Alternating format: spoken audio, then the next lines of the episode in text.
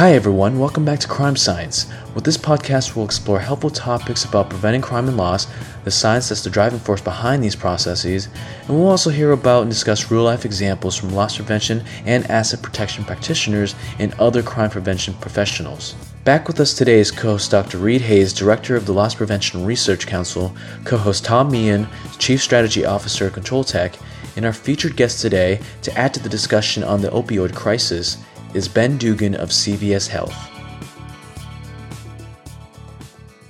All right, well, welcome everybody to another uh, episode. Um, you know, where we really try and look at the science of crime prevention, uh, but a big part of that is not just working with current criminological theory, um, uh, behavioral theories uh, on opportunity and crime, uh, as well as rigorous evidence and so forth, evidence based practice. But we always want to work with and stay very, very much in touch with um, those of you on the front lines, um, the practitioners, if you will, in law enforcement, in loss prevention, asset protection, that are out there uh, detecting, deterring, that are apprehending offenders, uh, that are working cases against offenders, whether they work for us or and or against us from inside or out. Um, and so, uh, one of those practitioners uh, and what we like to call pracademics uh, is with us today, Ben Dugan of uh, CVS. And uh, Ben and I and our team go back quite a ways as far as really working together to much better and more deeply understand the dynamics of organized retail crime, uh, originally called ORT. And really, our team worked um, with LP Magazine and RILA um, over 15 years ago to sort of recast ORT to ORC because of the components of fraud and violence and other things beyond conventional theft by boosters. Um, and so, uh, uh, with nothing more to say, I'm going to turn it over to my co host, Tom Meehan of ControlTek. Uh, Tom, let me let you take it away from here as a, on an intro and some initial thoughts. Uh, thanks, Read. Thanks, Ben, for joining us. Uh, today, uh, I'm up in New Jersey, and I see that uh, Ben is in the lab with you in Florida. So uh, hopefully, next time we'll all be sitting together. And I'm really excited today to talk about um, some of the current trends in organized retail crime and some of the things that are occurring with the unfortunate opioid uh, epidemic in America. You know, this the opioid crisis has been with us for a while we know that uh, intravenous drug abusers have, were filled the ranks of boosters, you know, frontline boosters of all levels for years and years and years. We've probably not seen opioid use from all different sources uh, explode in the way that really has over the last three to five years, um, and doesn't seem to be abating. And I know that there's a lot going on with that. Um, strategically, from a governmental and political standpoint, from uh, a medical standpoint. I know the Centers for Disease Control and uh, their counterparts around the world are working on strategies and action plans uh, and executing and implementing those as well. But obviously, there's a huge spillover um, to this day in what we're dealing with in the retail environment. Uh, in this case, theft and fraud, either fueled by, in part, driven by, or in somehow involves opioids. Our, our guest today, Ben Dugan, uh, not only cutting edge as far as organized retail crime uh, strategic and tactical investigations in that area, but tying in a little bit about the discussion, primarily, Tom, between you and Ben, if you will. So, Ben, I'm going to go first to you, if I might, and uh, let you cover some of the trends. What are you seeing? What are you hearing? Uh, and what does that mean for what we need to do to get better at? Thanks, Read. I appreciate the opportunity to, to be here today. Uh, you're absolutely right. There's always been a relationship between specifically external theft and illegal narcotics. Uh, but this opioid epidemic, specifically as you mentioned, in the last three years, has really exploded. Uh, specifically when it comes to refund fraud and gift card fraud. Uh, if the looking back at some of the, NRF survey from 2014, most retailers were reporting about 3.8 billion in losses uh, in, ref- in refund fraud. Today, that's about a 300% increase to between 9 and 17 billion. Uh, so there's been a 300% increase in just reported refund fraud and gift card fraud. And coincidentally, I don't think there's been a 300% increase in drug overdoses, specifically in the suburbs. And I think that's where uh, the trend really is going. It, it's starting. It started in the inner cities traditionally, and it's now spread out into traditional, uh, to non. I'm sorry, non-traditional areas of a state, uh, to cities and communities where we do business, in the suburbs where we're not used to seeing this kind of activity. So a lot of the stores that are located out in the suburbs outside the inner city are having to deal with something that they have never had to deal with before, and that is unfortunately people that have been afflicted with this addiction and are targeting our stores in those neighborhoods, which we've never seen before. Interesting perspective. Tom, you know, you've got a lot of experience in different retail formats. Um, what's some of the background, some of the things you can share with the group uh, as far as the issue itself and maybe some of the implications there? So you know, my background uh, being was outside of the the drug industry, but we in some markets we had higher degrees of abuse, and uh, unfortunately, in, in my we've had several instances in my past of overdoses in stores where people died in bathrooms, and in some really affluent markets, by the way, too. So one of the things that you know, for in the 20 years, and I was in retail, the first few years, uh, I worked for a home improvement retailer, and I had some really tough markets and some tough stores. Uh, when I finished out the last 13 years in Bloomingdale's, we were fortunate and had stores in some great markets, but um, in very affluent areas, yet we still saw instances of drug overdoses in stores. My experience with shoplifters that were addicts or had a problem is that there was a higher propensity for violence. Um, that was something that we saw uh, often when we, we ran through it. And uh, you know, I have a, a question really uh, for Ben too, because you know, I always have wondered how, in your experience, Ben, what do you see the difference in, in an offender, an opioid offender, versus you know a traditional ORC offender, and you know, what are the diff- some of the differences you saw from my seat? Um, I can say that there was a higher propensity for violence, but that was where it started and ended. So, what what are some of the things that you've seen? Well, you're you're absolutely right about the propensity for violence, uh, and a lot of these guys actually have a needle or syringe on them or drugs uh, on their person at the time they're committing the offense, which also escalates their uh, concern about being apprehended and, and the need to escape. The the first thing that I, I'll, I will tell you though, the difference really in the last three years between an opioid addicted offender and a, a traditional ORC offender is the their goals are different. The offender's goals are completely different. Uh, the opioid offender's goal is to just get enough money to get the fix that he needs, uh, the immediate uh, gratification of getting the drugs that he needs to to cure his uh, addiction uh, is quite different than a professional organized retail crime thief who's going to steal a whole lot more money. He makes a living doing this. They're more professional, they're more skilled. They don't have to uh, be violent because they'll just go on to the next store where they won't be challenged. So each of them have their own specific concerns. Uh, I think the old traditional ORC guys, which is also on the uptick, uh, do a lot more financial harm. Uh, but I do agree with you that the local opioid addicted offender, although it's less money, uh, creates a much greater risk to to store employees. You know, Tom, I was going to add in. Um, you know, there's been some pretty good scientific research lately on the opioid use, the, the the role that it plays as far as an individual's aggressive behavior, and that it can amplify that behavior. Um, and in some cases, some of the psychiatric research is showing that people are going to lash out, be more violent for obvious reasons that you would think, but they're sleep deprived. You know, they've obviously got some dietary issues, um, but they're uh, they become more aggressive for a lot of pharmacological reasons. Uh, some we understand, some I think they're still trying to get a handle on. But that's just another peripheral part. As far as also trying to settle debts and things like that. They've got somebody on their back to pay them. They owe somebody money. Now they're going to come in your store and commit an armed robbery to get those same drugs or to get something they can convert to cash. So there's just so many angles that we're seeing as far as violence and uh, opioid use. Thanks, Read. I, I, the other question, Read, I think you teed this off really well, and um, is you know the original thought of organized retail theft and the the transition to organized retail crime Ben, do you, do you think that there is a, a, clear linkage between organized retail crime and the opioid abuse?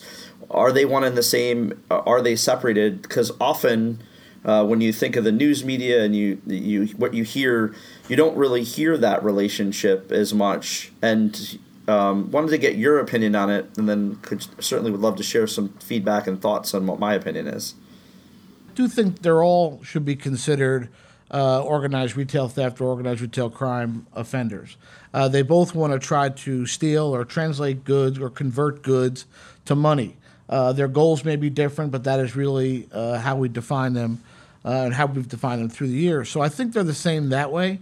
Uh, I think you approach them a lot differently. I think they're they're very different at, and at totally different levels for different reasons. but I do think it's all part of the same essential converting goods to cash uh, or converting goods for exchange for drugs. So I, I know in traditional, and I use the word traditional because I'm, I'm trying to kind of de- de- delineate a little bit here, but when I think of organized retail crime, I think of it as all encompassing. You know, I think of, you know, that it, it it's, so I, I, completely agree. I guess some of the, the questions that I know some of the LPRC members have, and I'm sure our listeners have, is what are some of the you know the ORC schemes that you're seeing um, that are a little maybe they're not different, but you're seeing some differences when it relates specifically to OR, ORC and uh, opioid offenders.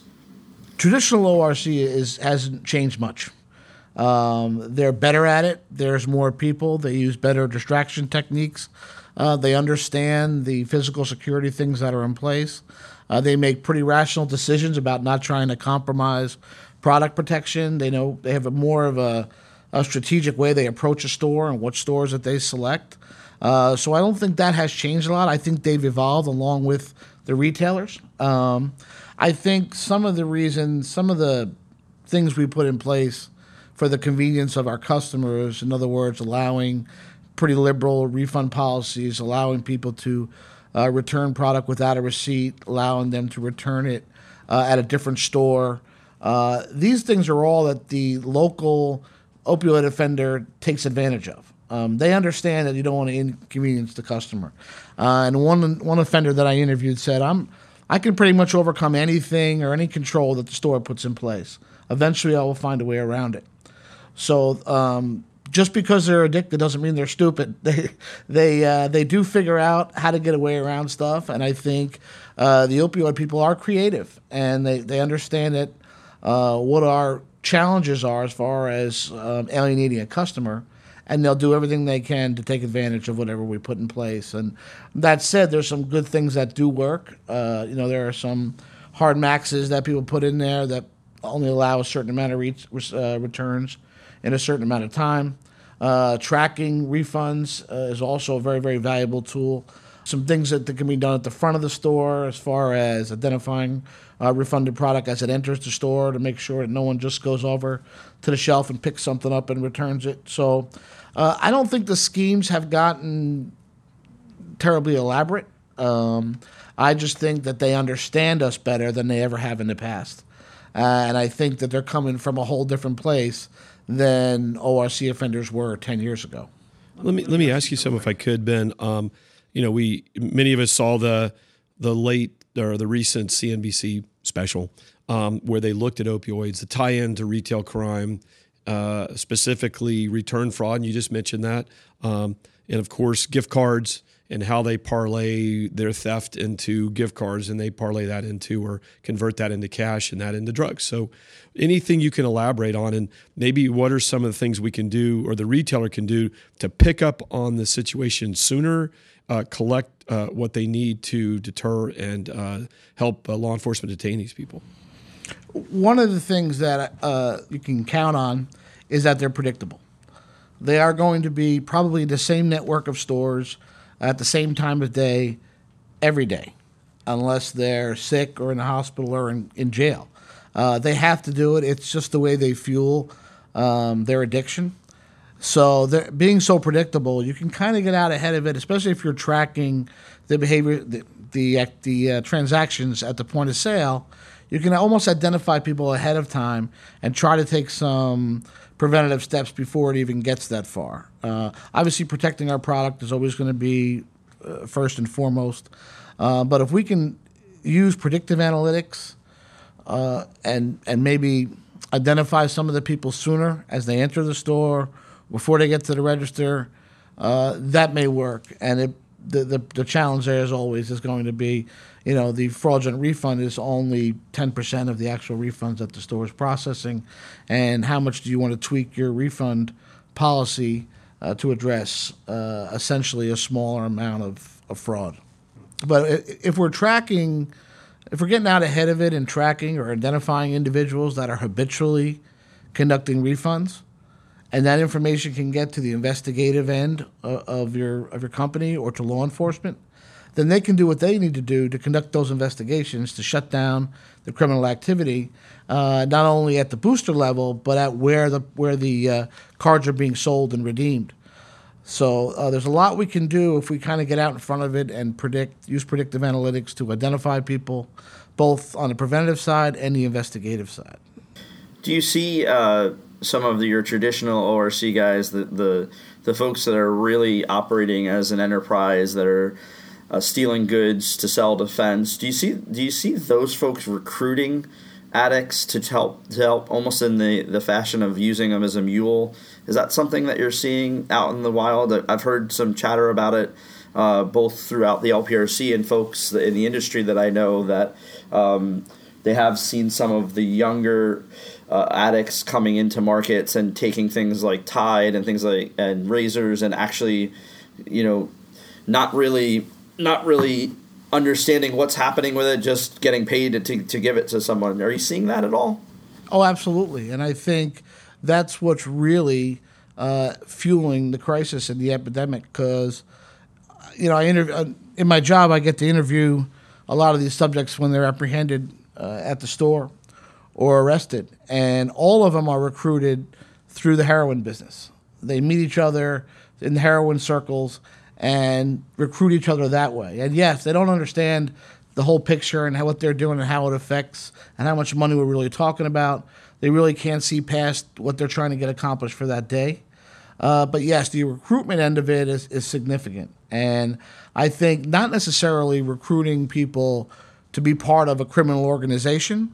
They recruit people just to steal for themselves. In other words, they educate them on how to commit the theft so they may not, maybe it's not technically recruiting them, but they're educating them. Hey, listen, this is how I get money to fuel my addiction. This is where you can take your gift cards to sell it, and all that information is being shared more now than ever. Uh, you know, as the heroin community grows, so does the scam. Great, that's a, that's a really interesting point. So I think you alluded to some of this before, and I, I have probably a lot of questions related to this. But are there some best practices in how you would investigate? um, this this type of organized retail crime uh, that you're seeing that from throughout the industry that differs from what a current what a current investigation would look like? I think you investigate basically the same way. Uh, I think that the, the the offenders that are opioid addicted, unfortunately, uh, are much more predictable. So I think as far as predicting uh, their movements, it's become actually easier because we know that we can pretty much depend on that they're going to be out there uh, in the street every day doing what they need to do to get the money that they need uh, every day. So it's in that case, it's made it easier on us. The problem is, is that there's a lot more of them. The quantity has uh, has tripled. So there's a 300% increase. You got 300% more guys you're looking for. Uh, it becomes very, very difficult to identify who the major players are. So so um, that's where I think an analytics department uh, can share information, putting things in place at the point of sale. Uh, so exception based reporting can identify people for the investigators to share with law enforcement so they can really get out there and get the larger offenders off the street. So I, I guess you mentioned interviews, and in, in my past, uh, I, I had the you know opportunity to interview you know thousands of folks, and I'm always curious. Uh, you know when I when I think about doing investigations that related to cybercrime. The interview, while the process and structure stayed the same, my, I did have to take a different approach. Do you find that when you're interviewing a traditional ORC subject versus someone that is an opioid abuser, that you have to do things differently? I think you have to be sensitive um, to it. Um, like you said, after you do a, a, lot of interviews, you develop uh, your own style and how you approach those interviews. And I think you need to be sensitive to what uh, someone's um, priorities are when you're interviewing, which I don't think has changed. You find out what's important to them, what you think is going to trigger them to give you the information that you're looking for. So uh, I don't think that's changed. I think you have to be sensitive to the fact that they may be hurting or suffering from a drug dependency and um, be able to use that in your interview to make sure they understand that you understand and uh, you're able to extract the information that you're looking for. I think you're short sighted if you don't understand that.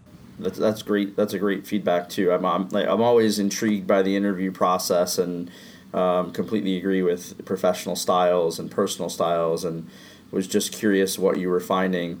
Uh, my next question is really related to, you know, again, to, to the opioid piece. I know in organized retail crime, the level of recidivism is higher, so your repeat offender is higher. Uh, with your your opioid abusers, are you seeing a, a, a, difference in recidivism or repeat, you know, catch and release, or is it you know kind of the same as what you would expect with a, an, a traditional ORC or habitual offender? That's a, that's a, actually a great question. Um, from what I have seen, um, there's a little bit more lag time with uh, offenders based on their background. So, uh, a first time or, or first couple time offender with a very relatively new heroin user, uh, the courts will offer them options, uh, perhaps rehab, some different things that they can do to avoid prosecution. And I think that that uh, allows us some lag time where um, they try to get themselves clean, they try to get the help that they uh, that they need, uh, and they try to stay out of jail because they don't like it. You know, once they're, they're there, the hardened criminals have been to jail. Uh, it doesn't bother them. There's a there's a network with their fence set up to bail them out as fast as they're uh, arrested. And most of the time, they're talking to their fence as they're getting bailed out of jail, and they go right back to work. So, told, totally different uh, mindset between a professional ORC thief and an opioid addicted, kind of relatively amateur uh, ORC participant. So I, I, guess this kind of uh, is a, leads into the last question a little bit, Ben. You started to answer it. So um, with with the markets or the areas of the country where you see, you know, diversion type programs in the court for first time offenders. Um, are there are there programs that are working better than others? I know in the, there's a lot of news media about opioid abuse and different programs, um, and I'm curious from your feedback and what you're seeing and hearing. Are there particular programs that seem to work better? Not so much interested in getting the specifics of markets because I know there's a lot of politics in different markets and there's a whole bunch of things that play a role in that. But really, um, are programs that offer continuing education and real rehabilitation uh, working better than programs that are diversions that are traditional diversion where it's hey you have to behave for six months and because it's your first time you know that type of thing. Are you seeing anything where there's a better result or is is it just a, a situation where there's you know not really a, something that's working real well uh, another another great question i think my experience uh, over the last couple of years is I've seen more success in areas that are really attacking the problem uh, from kind of a multifaceted, uh, multifaceted approach. Um, there's some good health departments out there in some of the major cities that have done some direct research and drawn correlations between uh, 85, 90% of the people that overdose from heroin also sold gift cards in the last two weeks. Uh, they draw those conclusions for us. Um, but I will tell you, as far as success goes, you know, we're dealing with a public health uh, crisis.